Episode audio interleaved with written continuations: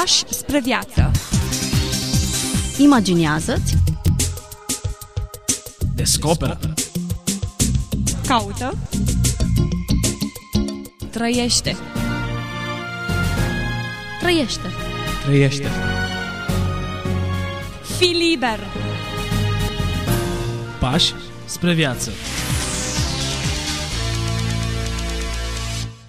Bine v-am regăsit, dragi ascultători, la o nouă întâlnire. Bun regăsit, îi spunem și pastorului Ghiță Mocan, prezent în emisiunea noastră. Mă bucur să fim din nou împreună. Astăzi suntem împreună în preajma unui mare nume. Simion Mehedinți este numele celui pe care îl vom, a, a cărui operă o vom discuta în acest episod. Prin urmare, Mehedinți este mai mult decât un nume de județ, este, iată, un nume de academician care s-a născut în anul 1868 și s-a stins în anul 1962. A fost așadar longeviv, dar nu a fost doar longeviv. A fost cu ci, folos. Da, ci a trăit cu folos și a muncit, se pare, până la adânci bătrâneți. Geograf, geopolitician român, spirit filozofic format la școala lui Titu Maiorescu, cu o activitate culturală prodigioasă, de asemenea cu un impact în rândul generațiilor tinere uh, foarte, foarte însemnat și de asemenea lăsând în urmă o serie întreagă de contribuții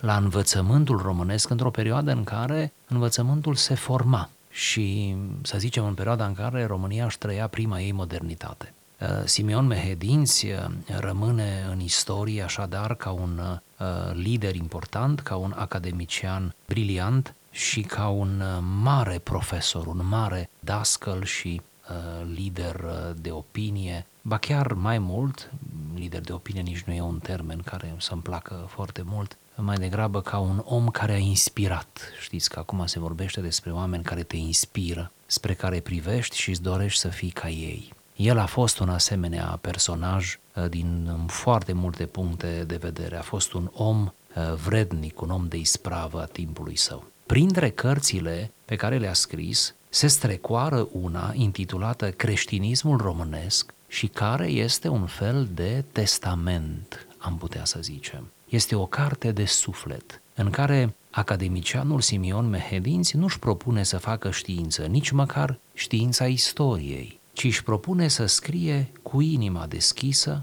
parcă să scrie cu inima despre țara lui, despre istoria țării lui. Dar, cum ziceam, nu face istorie propriu-zis, ci face mai degrabă un fel de elogiu al României, al românismului, a românilor. Cartea apare în anul 1941 și este apoi reeditată mai cu seamă după Revoluție, în perioada aceasta de libertate, el a fost cumva recuperat, s-au scris studii de specialitate asupra lui și asupra operei sale. Ca o precauție, înainte de a avea câteva fragmente, ca o precauție doresc să spun ascultătorilor noștri că această carte, cărțulie de fapt, este scrisă cu multă pasiune și intensitate, dar și cu foarte mult pe locuri subiect, subiectivism. Autorul este la un moment dat poate prea, uh, cum să zic, prea încântat de România și de românism. Dar, dar, la câte cărți nu s-au scris împotriva românismului și a României,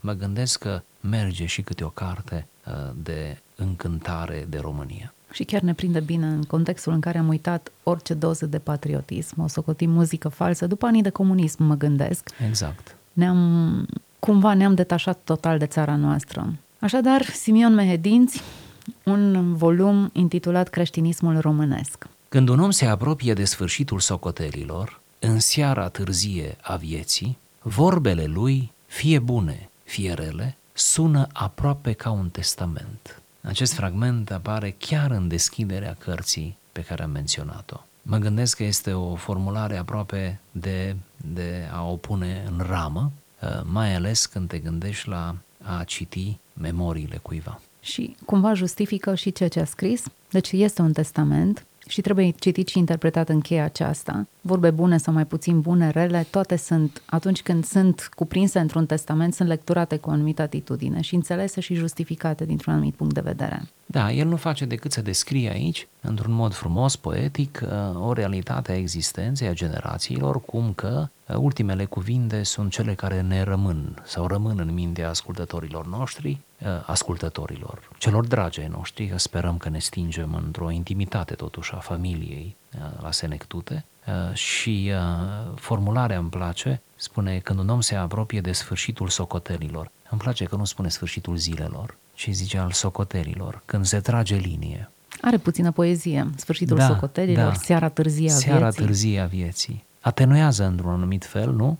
Uh, Cumva iminența aceasta a morții, nu? A plecării. Mă duce cu gândul la Kazuo Ishiguro, care își intitulează un volum Rămășițele zilei, referindu-se tot la acest apus al vieții. Da, frumos. Un anumit moment în care totul se stinge, totul se întoarce în cutie, ar trebui Da. încheiate socotelile frumos, ar trebui să-ți regândești și să vezi cum îți justifici oportunitățile și pierderile. Nu e greșit, ba chiar poate fi nota unei anumite inteligențe și chiar a unei anumite erudiții, ca lucrurile care sunt greu de suportat în realitatea lor, să le punem în cuvinte atenuante, cu care să atenuăm într-un fel, cu care să ne jucăm, dar amândoi știind de fapt la ce ne uh, referim. Nu e greșit, ba chiar e terapeutic. Dar cum zic, pentru asta trebuie un pic de efort, poate chiar talent, poate chiar erudiție, dar nu e deloc greșit. De altfel, ne plac oamenii și scrierile care găsesc alternative, nu? Care găsesc uh, cuvinte uh, atenuante, nu?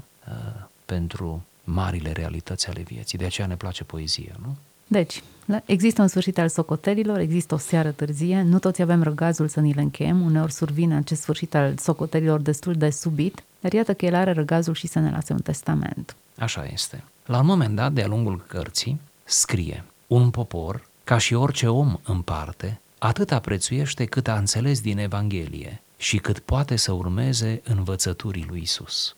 Această afirmație cu valoare de maximă mi s-a părut că e importantă să o cităm pentru ascultători, pentru că el o, o pune în contextul tot a poporului român care popor încă de vreme, încă în zorii istoriei lui, încă înainte de a fi România mare, cum o știm după 1918, cu mult înainte, s-a înfruptat din spiritul Evangheliei și a învățăturii, uh, iată, exemplare a lui Isus. Prețul unui popor stă în cantitatea de Evanghelie Pe care o înțelege. pe care o înțelege și o aplică. Mhm. Chiar așa cred că și este. Sigur. Dacă ne uităm la țara noastră, ce se întâmplă în momentul de față, cred că exact această sintagmă se aplică. Da, ne dăm seama cât de puțină Evanghelie mai există în țară, în inima românilor, a conducătorilor noștri, dar nu numai a conducătorilor. A tuturor. A tuturor. Ar trebui până să ne la urmă. asumăm integral. Sigur, sigur. De asemenea, să mai observăm aici un recurs al lui Mehedinți la cristologie, la, la esența creștinismului, care până la urmă este, sau întâi de toate, este Domnul Isus Hristos, fondatorul creștinismului. Mehedinți nu a fost teolog, dar a putut să citească, iată, nefiind teolog, să citească această necesitate, această rigoare a Evangheliei și a nevoii de Evanghelie în viața unui popor. Și capacitatea Evangheliei, prin preceptele și uh, cuvintele ei, să dăltuiască caracterul unui popor și a unui individ. Poate n-ar fi rău să mai amintim din când în când cuvinte ca acestea, Așa este. Continuăm cu următorul paragraf din Da. acest volum. care se leagă cumva de cel precedent. Prin urmare, spune Simion Mehedinți, pe bază de mărturii și fapte pozitive, constatăm că discreția poporului nostru nu înseamnă nepăsare, lipsă de gânduri, opacitate pentru gândul metafizic și înclinare numai pentru ceea ce îi e de folos, ci ea izvorăște dintr-o reală omenie și are cauze cu mult mai adânci decât au putut bănui unii cercetători pripiți. Oare la care face referire aici? La care cercetători? Nu uităm, e literatură interbelică, contemporan sau cel puțin inspirat de Nae Ionescu. Sunt Sigur, câteva nume tari sigur. din care el s-a inspirat sau cu care Sigur, a... cu care cu unii a fost prieten, cu alții a fost uh, într-o continuă tensiune și adversitate, așa cum șade bine spiritelor mari. Să, trebuie să recunosc că atunci când aud generic termenul popor, m, întotdeauna mă întreb la cine se referă. Se referă la contextul apropiat, la oponenții lui, la cei cu care discuta, pentru că avem reflexul acesta dobândit după 45 de ani de comunism, să avem frisoane atunci când auzim poporul. E clar că nu e o masă amorfă de oameni. La ce se referă Simion Mehedinț aici? Mă gândesc că se referă cam la ceea ce se referea generația lui, adică eh, la popor ca și, eh, ca și o sumă de indivizi, deci o sumă de indivizi, uniți de niște idealuri comune, de credințe comune, um, adunați la oaltă de o istorie pe care au parcurs-o ei, înaintașilor, deci cumva la o sumă de indivizi uh, adunați într-o, într-o coeziune socială extraordinară. Uh, și, și în fine vreau să rostesc acel cuvânt care este iar, iarăși destul de greșit înțeles, aceste personalități aveau conștiință națională, dar știu că cuvântul în sine, expresia în sine, acum este aproape luată în râs. Uh-huh. Dar ei chiar aveau conștiință națională. Ei chiar erau naționaliști, până la extremă uneori. Până la extremă. Să nu uităm că Garda de Fier, această pagină de istorie recentă românească, Garda extrema de Fier, dreaptă. extrema dreaptă, uh-huh a clădit foarte mult pe aceste idealuri naționale, ducându-le la extremă, sigur că da, a fost cu vărsare de sânge. Ce s-a întâmplat în final a fost cu totul, cu totul, cu totul dramatic. Acum asistăm la o perioadă după 40 și ceva de ani de comunism, 30 de ani de încercare de democrație, nu putem numi chiar democrație. Uh, românul a stat mult în fața televizorului și a devenit un produs al mass mediei, format am asistat la un fel de degradare și dezumanizare. Cine mai e până la urmă poporul român? Nu mai este nici săranul acela mitic de care noi ne gândeam și ne refeream la el ca la un personaj primitor de oaspeți, blând și așa mai departe. Din toate știrile și toate informațiile deducem că românii sunt um, ahtiați după bani, sunt avari, sunt inculți, iar aceasta este imaginea care transpare. Noi am devenit un produs al mass mediei. În momentul de față avem o adevărată reacție adversă față de termenul acesta, popor popor, nație, naționalism, în care vedem aproape o boală. Sau ne gândim că americanii s-ar justifica să se numească astfel, sau eu știu, o națiune. Um, povestea soțul meu că a fost în Olanda și a prins un meci acolo și la începutul meciului, bineînțeles, a intonat uh, imnul în casa respectivă, o casă privată, o familie, s-au ridicat toți în picioare în timpul imnului cu mâna pe inimă și a fost așa de marcat. Fii atent cum, cum își trăiesc oamenii aceștia naționalismul și identitatea lor. Oricât de mică și neînsemnată ar fi o țară, ea își merită propriul naționalism, nu? Nedus la extremă, cum ziceam adineauri, exact.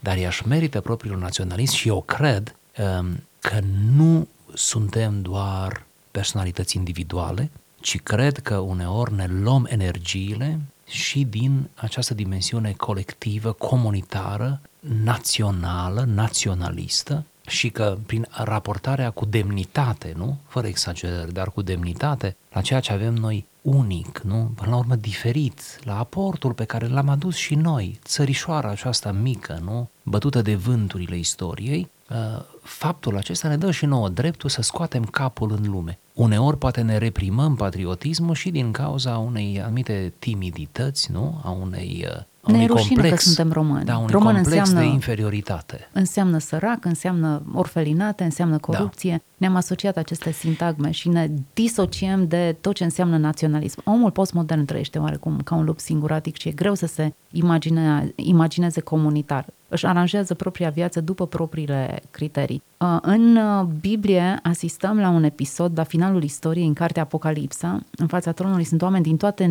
semințile, din toate naționalitățile. Habar n-am dacă semnalmentele vor fi acolo, îmi voi da seama chinezul că se deosebește de african, dar faptul că își păstrează aceste, sau cel puțin poți să zici că sunt din toate naționalitățile acolo, te duce cu gândul la faptul că naționalitatea în sine e un construct care nu e ideea oamenilor. Sigur. Împărțirea aceasta pe națiuni și pe, pe seminții diferite. Va trece dincolo de istoria Și e ideea lui Dumnezeu până la urmă urmei. Să fii român e ideea lui, nu e ți s-a întâmplat și da, ești... Mulțimea din te... Apocalipsa nu este o mulțime amorfă, nu? Omogenă, în sensul că, că toți vom fi la fel. Adică toți vom fi români, toți vom fi americani sau până la urmă... Toți vom fi americani, cred că da, mai degrabă și-ar da, dori unii cu pașaport da, universal. Da, iată, uh, ci și acolo ne, ne diferențiem. Aș dori pentru că ați pomenit Scriptura să fac o referire de ordin filologic și puțin teologic. Vechiul Testament nu a circulat doar în varianta lui ebraică sau traduceri din ebraică, ci el a circulat și în varianta greacă. În mediul creștin a circulat mai mult în grecește în primele secole, acea versiune numită Septuaginta, de care sigur mulți ascultători au auzit sau știu câte ceva. Septuaginta este opera evreilor din Alexandria, evrei care vorbeau grecește, vorba Scripturii,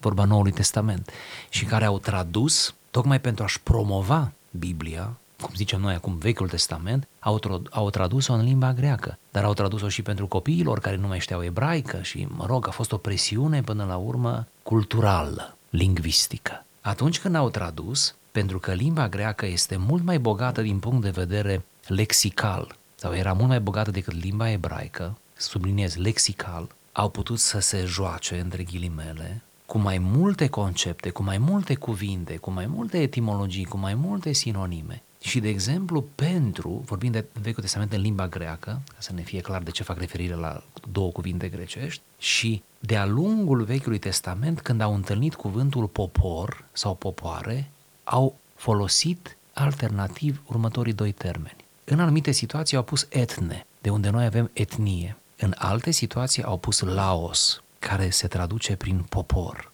Vezi zice, bun, de ce trebuie două cuvinte pentru același lucru? Dar nu e același lucru. pentru că în Vechiul Testament, oriunde apare, subliniez Septuaginta, oriunde apare etne, se indică un popor altul decât poporul evreu. Deci pentru evrei toate celelalte popoare sunt etnii. Etnii. Popor e numai el, al lui.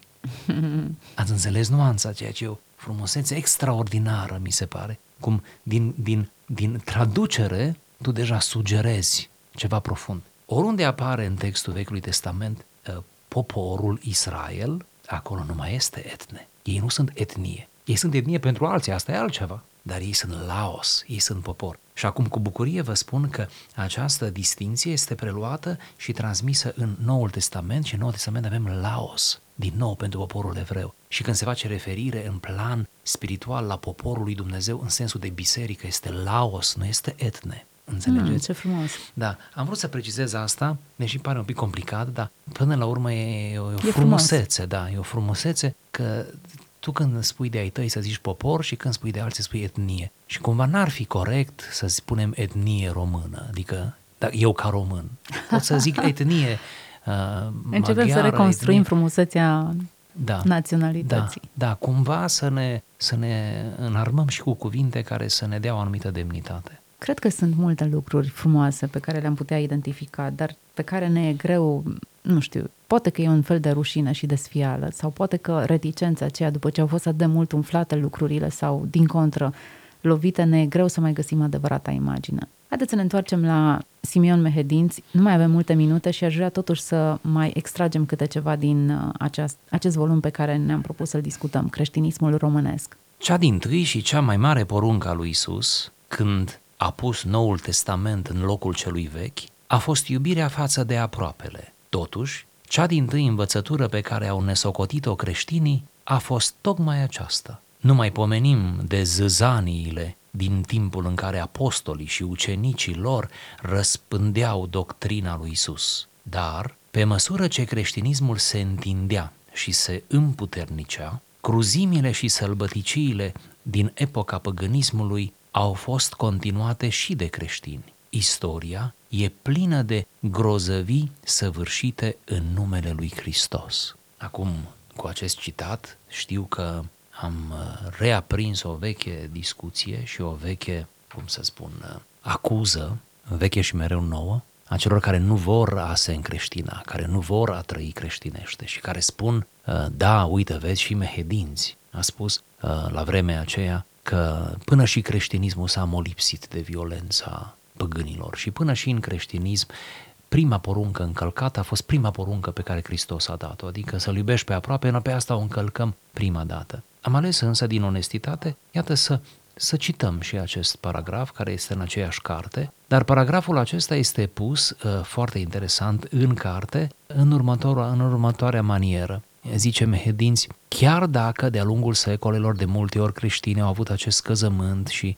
au fost prea lumești, au fost prea violenți, au fost um, uh, prea, uh, prea lipsiți de iubire, poporul român s-a disciplinat încă de la începuturile lui, primind credința creștină, s-a disciplinat ca să-și rezolve acest lucru și să aibă, cum vom vedea în ultimul citat, să aibă o atitudine uh, bazată pe iubire, pe concordie cu aproapele lui, cu cel diferit de el, chiar diferit din punct de vedere confesional. Eu cred că tocmai asumarea derapajelor și a greșelilor dă mult mai multă credibilitate oricărui mesaj decât mușamalizarea Sigur. lor. Da, creștinismul a avut etape și uh, istorii, vorbim de inchiziții, de o grămadă Sigur. de alte episoade pe care nu le putem nici ascunde, nici le sc- rescrie, ci doar asuma ca derapaje și momente în care nu ne-am asumat cum trebuie creștinismul și nu l-am trăit așa cum a fost prescris de Hristos. Doresc să fac o singură remarcă și nu e o scuză pentru abaterile din istoria creștină.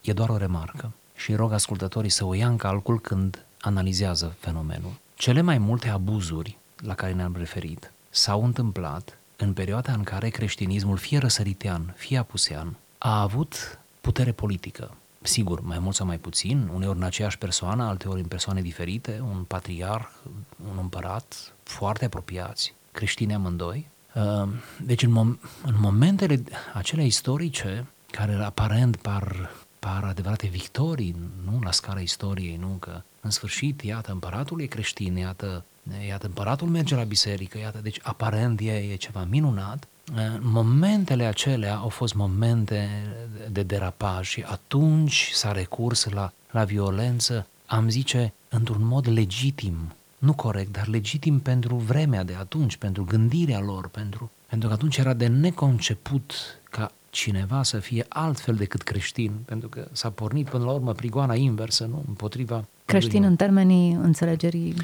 Da, respective. mai mult sau mai puțin, pentru că, uh, să vă spun, uh, cele mai multe abuzuri s-au făcut și violențe și chiar uh, vărsări de sânge împotriva păgânilor declarați, a celor din, din zona păgână, păgână, cum să vă spun, clar păgână, mă înțelegeți, non-creștină, necreștină, dar și asupra unor eretici, da, din sânul creștinismului, care erau văzuți ca eretici, mai mult sau mai puțin, în fine, aici analiza continuă. Dar uh, faptul că aveai puterea, înțelege? Asta vreau să spun, faptul că aveai puterea. Acum, pentru, pentru câteva secunde, ne-am putea gândi cum ar fi ca oricare cult creștin din România, oricare, să aibă puterea inclusiv politică. Asta nu ne putem decât imagina, trăim în vremuri laice. trăim Mi-e în greu și vremuri... să-mi imaginez acest Da, mă lucru. înțelegeți? Deci cândva creștinismul era la putere, cu adevărat la putere. Acum creștinismul nu e la putere, confesional vorbind, și, și nu e la putere. Acum noi, noi luptăm de pe poziții cu totul marginale. Acum puterea este în, în, în mâna laicilor, acum puterea este laică și uh,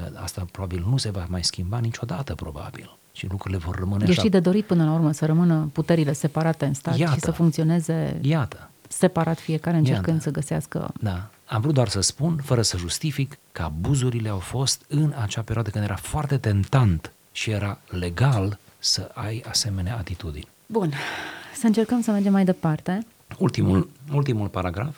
Poporul român este caracterizat printr-o reală nepărtinire față de cei care se gândesc întâi de toate la Isus și pun Evanghelia mai presus de nuanțele locale ale practicării creștinismului. După cum s-a zis că țăranul român este omul cel mai tolerant din Europa, tot astfel putem afirma și că pătura noastră conducătoare este cât se poate de puțin exclusivistă, adică și ea este tolerantă. Prin urmare, pe bază de mărturii și fapte pozitive, constatăm că discreția poporului nostru nu înseamnă nepăsare, lipsă de gânduri, opacitate pentru gândul metafizic și înclinare numai pentru ceea ce este de folos, ci ea izvorăște dintr-o reală omenie și are cauze cu mult mai adânci decât au putut bănui unii cercetători pripiți. Acest citat, ultimul pe care ni l-am propus să-l aducem înainte ascultătorilor, vorbește despre această capacitate a poporului român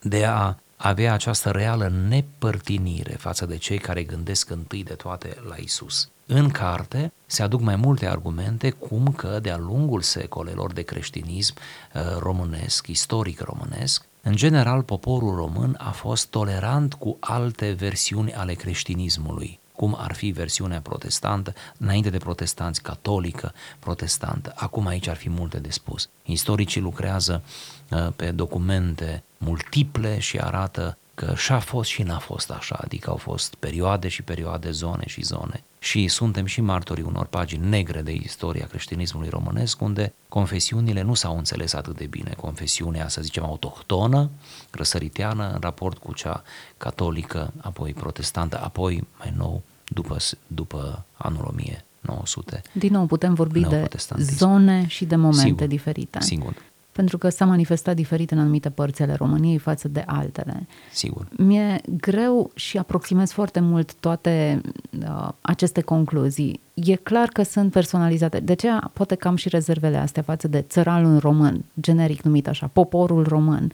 Deși cred că ne reprezintă anumite lucruri, trăsături generale, cred în, în fișe personale și individualiste și comportamente specifice în funcție de contextul și de momentul respectiv. Dar pentru că Simeon Mehenis ne invită să facem această analiză a unui popor, a unui concept comunitar. Sigur, a unei dominante. Nu cred da. că ne strică și ne invită în același timp să ne dăm seama că nu trăim insule separate, ci chiar depindem unii de ceilalți și generăm un anumit curent de, de gândire și de pur și simplu de comportament. Da, iar el în carte spune și câteva lucruri care sunt probate istoriografic, adică pe teritoriul României nu au fost arderi pe rug, care în acele epoci, în alte părți ale lumii, uh, s-au întâmplat arderi pe rug pe, pe un fond uh, religios. religios, dar nu religios, I-am tras creștin. în țeapă, în schimb, pe unii Creștin. alții, dar nu pe motiv religios. Măcar a fost politic. Măcar avem această ușurare, în sensul că a fost într-un spațiu sau într-o zonă a politicului, nu? Până la urmă. România a trecut prin diverse valuri, uitându-ne la toate valurile de dominație de diverse culori. Numai lucrul acesta mi se pare paradoxal. Faptul că ne-am păstrat latinitatea înconjurați de, eu știu, slavi Sigur. și de maghiari și de alte naționalități și totuși ne-am păstrat această latinitate, mi se pare pur și simplu un, un paradox, inexplicabil. Este o situație unică în Europa. Exact. S-a subliniat. În contextul în care ne uităm la noi românii care emigrăm în oricare altă țară din Europa sau din lume și suntem asimilați imediat, ne uităm limba, ne uităm obiceiuri, mai gătim sarmale pe aici, pe acolo, dar ne uităm și ne asimilăm atât de ușor cu ceilalți. Poate aici se manifestă toleranța pe care o menționați puțin mai devreme, dar în spațiul acesta carbatin, noi ne-am păstrat individualitatea latină după ce au trecut și turcii peste noi și am fost pașalâc turcesc cât 200-300 de ani am fost aici pașalâc turcesc. Totuși ne-am păstrat limba și obiceiurile, ceea ce pare uimitor. Sigur. Deci, iată, există o anumită rezistență istorică a românilor, pe care să nu ne facem că nu o vedem, nu? Iarăși și aceasta cu excepții, de acord, cu compromisuri, cu așa. Dar există, ea este acolo. Există o anumită constantă a credinței strămoșești în România, a perpetuării credinței în forma ei minimală, dar de transmisă totuși din generație în generație. Vorba lui Virgil Gheorghiu, din care am citat noi cândva aici, credința transmisă odată cu laptele matern, credința care este căldură maternă. Deci există ceva de soiul acesta pe care, sigur, fără să cădem, cădem în extreme, să nu ne facem că nu-l vedem și să luăm aceasta ca un, ca un teren sau ca o, un, un mediu în care putem dezvolta, nu, lucrurile. Există o anumită, cum spunea Mehedinți, omenie a românului. Fie și dată de faptul că omul simplu, sărac, neajutorat, totuși e mai omenos decât cel care are, care stăpânește. Și măcar am cules noi ca români atâta din sărăcie și istoria grea prin care am trecut, mai mult grea decât ușoară, măcar ne-am ales cu ceva omenie a omului sărac. Da? Există de asemenea o toleranță, iarăși, cu excepții, dar există o toleranță de fond a românului pentru celălalt român. Da? Și există în, în final, nu e chiar un mit, o anumită ospitalitate a românului pentru cei din altă Românie, pun între ghilimele, cei care vin, da? Iar în anumite spații ale României, cum ar fi Transilvania, da? Acest lucru se dovedește deja cu date statistice, istoriografice, așa mai departe. Deci există și o ospitalitate a României. Pe de altă parte, că tot vorbim de patriotism și mă gândesc că ne apropiem de încheiere, nu vreau să încheiem înainte de a rosti un, o idee frumoasă care am găsit-o într-o carte frumoasă pe care o recomand. Se numește Jurnal Scoțian. Dar nu e scrisă de un scoțian, e scrisă de un român. De un mare clasicist român care trăiește la Edinburgh. Și de aceea este jurnal scoțian. Și sunt gândurile lui, amintirile lui din ultimii ani petrecuți în Scoția. Ioan Florin Florescu se cheamă autorul. Și el, la un moment dat, într-un eseu în această carte, spune că a fost întrebat într-o situație anume dacă iubește România, dacă este patriot, întrebări de felul acesta cu care ne-am muncit și noi pe aici astăzi. Și el a zis că nu, nu iubește România, nu iubește România în sensul acesta abstract, adică ce înseamnă România, nu? postmodern cum suntem, imediat punem întrebarea asta, ce înseamnă popor? Nu, a zis că nu iubește. Și atunci am fost întrebat, da, vă este dor de România? A, da, mi este dor. Dor de ce? Da, atunci văd de ce vă este dor. A, zice, aici e simplu. Aici, imediat vă spun, îmi este dor de o anumită localitate din România, mi este dor de un gard din România, de o pajiște, care sunt foarte vii în mintea mea. Îmi este dor de câteva chipuri care încă trăiesc, niște oameni pe care vreau să-i văd cât mai des, cât mai repede. Mi-a plăcut cum a formulat. Da, mi este dor. Așa să iubesc abstract nu știu, nimeni nu poate. Așa e. Dar mi este dor. El povestește cum mi este uneori, cum era, era mistuit de dor. Mi este dor să miros, să am mirosurile acelea din nou, să chipurile acelea, cu niște culori să văd, niște peisaje. Și pentru mine asta înseamnă România. Și fiecare până la urmă se ancorează într-un mod cu totul subiectiv și emoțional în realitatea țării lui. Dar să le avem pe acestea, un gard, o pajiște, un, niște chipuri, să le avem. Mă gândesc că dacă nu le avem, atunci suntem în pericol. Frumos încheiere, cel puțin ne obligă pe fiecare dintre noi să inventariem lucrurile dragi care ne leagă de acest ținut în care Dumnezeu a planificat, nu a îngăduit să ne naștem. Prin urmare, nu suntem accidental în spațiul acesta, ci suntem cu un scop bun, zic eu, și ar trebui să celebrăm lucrul acesta. Așa este. Ne oprim astăzi aici. Simion Mehedinți a fost autorul pe care l-am discutat, volumul intitulat Creștinismul românesc. Ne reauzim data viitoare, dragi români, de oriunde ne-ați ascultat, să fiți primiți bine pe unde sunteți. Toate cele bune! Pași spre viață. Imaginează-ți. Descoperă. Caută. Trăiește. Trăiește. Trăiește. Fii liber. Pași spre viață